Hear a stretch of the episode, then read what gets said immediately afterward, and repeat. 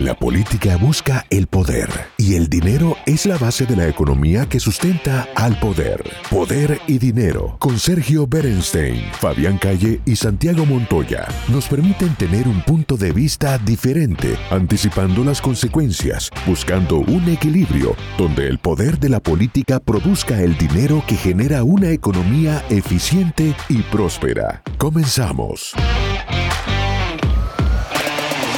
Bienvenidos a este nuevo bloque de Poder y Dinero. Tenemos como todas las semanas a nuestro especialista en temas de Medio Oriente, Julián. Bienvenido a este nuevo programa. Hola Julián. ¿Qué tal, eh, Fabián Santiago? ¿Cómo están? Un gusto. Muy bien. Estamos en una semana donde se ha producido hace pocos días un atentado terrorista en el propio territorio americano. Contanos un poco. Sí, efectivamente, un joven de ciudadanía norteamericana y ascendencia libanesa musulmana que se llama Hadi Matar, tiene 24 años y hasta hace muy poco no tenía ningún historial criminal o radical, pero aparentemente tras una visita al Líbano unos años atrás sí, eh, decidió apuñalar de manera muy artera, muy sorprendente, al escritor indio eh, Salman Rushdie cuando estaba curiosamente o irónicamente, por iniciar una conversación sobre la protección de los escritores que están perseguidos por tiranías. Bueno, obviamente sabemos que si bien él dice no estar vinculado al régimen iraní, sí sus posteos de redes sociales mostraban eh, simpatías públicas por el gobierno de Irán, por las guardias revolucionarias iraníes, por el líder supremo iraní y por el Hezbollah, ¿no?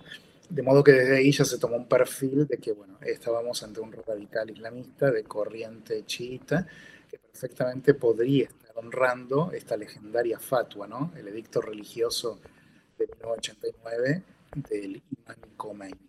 Pero él dice que no está relacionado al gobierno y el gobierno iraní a su vez dijo que no tiene vínculo con él.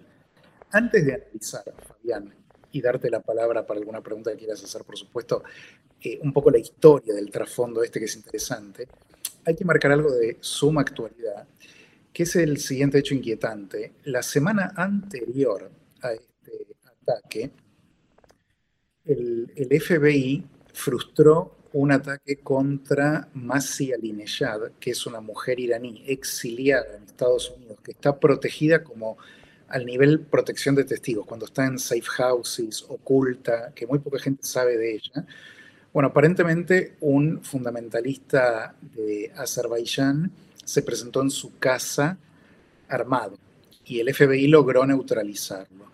Esta es la mujer que inició lo que se llama la revuelta del velo, cuando se quitó el velo en Teherán y públicamente hizo un alarde y generó un movimiento de emulación de otras mujeres.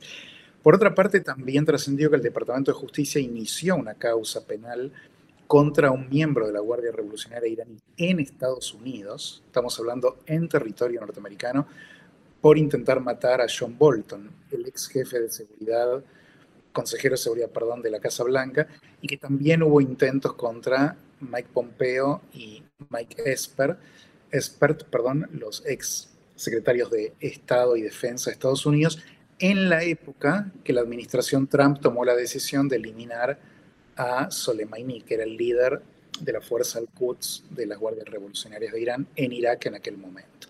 Entonces, nada, acá hay una, más allá de hablar de la fatua, que ahora lo vamos a hacer, la realidad es que se, se incrusta en un momento de altísima tensión y de intentos homicidas atrevidos de Irán en suelo norteamericano mientras proceden las negociaciones nucleares en Viena.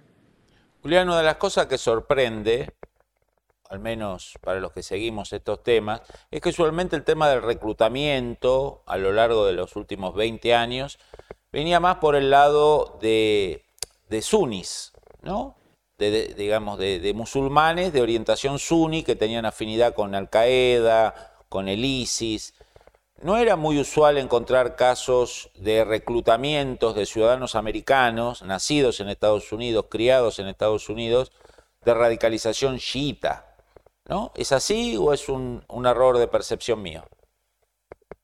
No, es correcto. Eh, desde el 11 de septiembre del 2001, Al-Qaeda, con ese ataque espectacular en Estados Unidos, posicionó al yihadismo de corte sunita como la principal amenaza. Y posteriormente el, surgimiento del llamado Estado Islámico o ISIS y otros grupos radicales que se propagaron por toda África, Asia, Medio Oriente y otras partes, concitó la mayor parte de la atención internacional. Pero hay un dato que es importante.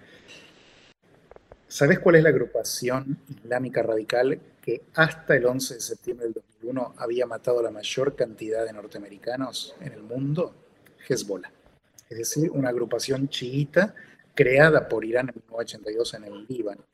Esta es la organización que en 1983 hizo el ataque contra las barracas de los marines estadounidenses y soldados franceses en Beirut, que mató a más de 200 de ellos. De manera que ya el precedente lo tenés en el chiismo radical y específicamente en un grupo proxy de Irán. Pero es cierto que después, durante estas primeras dos décadas del siglo XXI, el sunismo extremista fue lo que más concitó atención. Por la razón de que Hezbollah estaba concentrado territorialmente en Líbano, Israel, el propio Irán con sus acciones, sin una ambición global al estilo Al-Qaeda y compañía, a pesar de que exportar la revolución islámica está incorporado como mandato en la constitución iraní. Julián, ¿no te da la sensación cuando ves la imagen del ataque a Salman Rushdie una muy floja, mala, mediocre seguridad personal? Sí, era casi nula. Eh, y esto creo que tiene que ver con el propio Rushdie, y por otro lado los anfitriones. Porque Rashi desde que se mudó, primero él estuvo tras la fatua de 1989, pasó más de una década oculto y bueno, custodiado por Scotland Yard en Inglaterra primero. Luego se muda a Estados Unidos y desde que pasa a vivir en Nueva York, parece que bueno, y con el paso del tiempo creyó que ya la fatua había de alguna manera decaído. De hecho, un presidente iraní reformista, Mohamed Khatami, en un momento dijo que la fatua ya no era válida pero en el 2005 y en el 2017, el actual líder supremo y sucesor de Khomeini, que se llama Ali Khamenei, respaldó la FATO, dijo que todavía seguía vigente. Y de manera también interesante, la semana previa al ataque, de hecho cinco días antes, en Irán Online, que es un sitio oficial iraní, publicó nuevamente la fatua y recordó que seguía vigente eh, en relación a Salman Rushdie. Esto me lleva me lleva a hacer una pregunta, Julián, que le quiero hacer este. Adelante. Te quiero hacer sobre justo este punto que me, dejaste pensando al comienzo. Eh, hace muy pocas semanas, eh, en, este, en este ride que ha iniciado el presidente Biden para tratar de recuperar puntaje interno en Estados Unidos eh, previo a la elección, una de las acciones que llevó a cabo fue la eliminación del actual líder terrorista, me parece que fue esto, fue en, Afganistán, fue, ¿no es cierto? Correcto. Eh, exactamente. el líder de Al-Qaeda. Exactamente. Entonces mi, consulta es esta. Eh, esta orden de ejecución en contra de Rashidi pudo haberse reactivado como consecuencia de eh, el grupo terrorista de tomar en cierta medida, de dar un golpe, digamos, porque aparte cualquiera sabe que un ataque de este tipo tiene trascendencia mundial, ¿no es cierto? Entonces, en cierta manera, digamos, no sé, en la mente de esta gente quizá pudo haber algo como, bueno, me cobro la ejecución del líder terrorista porque me llama la atención, digamos, que esto se fue relajando a lo largo del tiempo, Rashidi, hasta llegar a este episodio donde es atacado, porque es justo ahora que son un par de semanas después de, la eliminación del líder terrorista. Mira, e-, es normal que pienses eso, estoy seguro que mucha gente ha hecho la asociación, pero hay una diferencia muy fundamental y tiene que ver con que eh, Zawahiri pertenece a la recta sunita del Islam, que en realidad confronta con el chiismo iraní. De hecho, confronta religiosamente de los tiempos de la muerte de Mahoma en adelante y geopolíticamente hoy, expresado en Irán por un lado y el mundo árabe sunita eh, en general. De manera que yo no creo que los radicales chiitas hubieran querido vengar la muerte de un líder sunita con quien cooperan, pero también son competidores. Es decir, hay un doble juego. Hubo, por supuesto, efectivos de Al-Qaeda albergados en Irán, porque en común tienen la cosmovisión fundamentalista antioccidental visceral, pero entre ellos son competidores. De modo que yo te diría que no. Yo creo que está más relacionado sobre todo al menos el caso de Rushdie ahora lo vemos, porque es un poco más específico, tiene su historia propia. pero lo que concierne a John Bolton, Mark Esper y Mike Pompeo, estamos hablando de secretario de Estado, de Defensa y, de Seguridad Nacional, ¿no? De, de, la era Trump, creo que eso está vinculado a la vendetta pendiente del chiismo iraní por Soleimani. Y me da la impresión de que desde ese lado viene vinculado. Eh, lo de al-Zawahiri podría estar, no se puede descartar, pero como son muy competidores en el plano doméstico, digamos, eh, no creería que lanzaran la operación por eso. Julián, vos has, hecho mención a estas eh, contramedidas que la inteligencia americana ha logrado neutralizar ataques a Bolton y a otros funcionarios de Trump. Ahora, uno no tendría que descartar, eh, y quizás algunos con mentes un poco más conspirativas, tomando en cuenta la muy mala relación de Trump con la administración Biden y todo lo que representa Trump para esta gestión con tantos problemas y tantas debilidades como la actual gestión de Biden, que el blanco quizás favorito, difícil, pero favorito de esa venganza del régimen iraní por la muerte de su comandante en la Fuerza Quds, la orden ejecutiva de eliminar a Sulaimán fue justamente del presidente Trump. O sea, Trump sería un candidato natural a estar en esta lista de asesinatos puntuales en territorio americano. Por supuesto, y quizás lo esté, no lo sabemos. El hecho es que eh, estas fueron las, las eh, acciones que la inteligencia norteamericana pudo frustrar y pudo comprobar.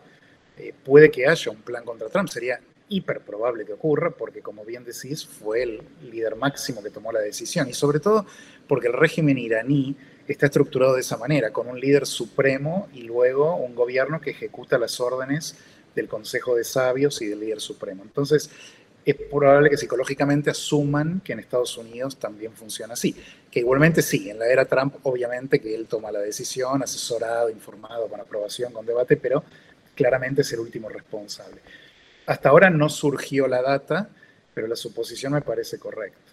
Un tema, Santiago, para el Estado de la Florida, para el gobernador, para las fuerzas de seguridad federales y, y estaduales. ¿no? También para los propios Estados Unidos, porque Estados Unidos ha tenido en su historia muchos casos eh, de, figuras, bueno, de presidentes que, bueno, que han sufrido ataques. El mismo Reagan tuvo ataques que por suerte, digamos, no, digamos, no. se recuperó. Se pudo recuperar, pero otros han caído este, de esa forma. Entonces sería lamentable que el presidente Trump eh, este, esté en una situación así. Y además habría que imaginarse cuál sería la reacción americana en el caso del asesinato de una figura de primerísimo nivel y se comprobara que el asesinato fue ordenado por Teherán. Pero eso lo dejamos para otro programa, Julián, si te parece. Mientras tanto, esperemos que no ocurra. Que no ocurra. Que lo cuiden a Trump, pese a que no lo quieren los Evidentemente no lo quieren. Pues. Julián, un gran abrazo y como siempre esperamos tu, tu columna y tu análisis profundo sobre el tema Medio Oriente en Poder y Dinero. Muchas gracias. Muchas gracias, Julián. Privilegio estar acá. Muchas gracias, Fabián y Santiago. Hasta la próxima.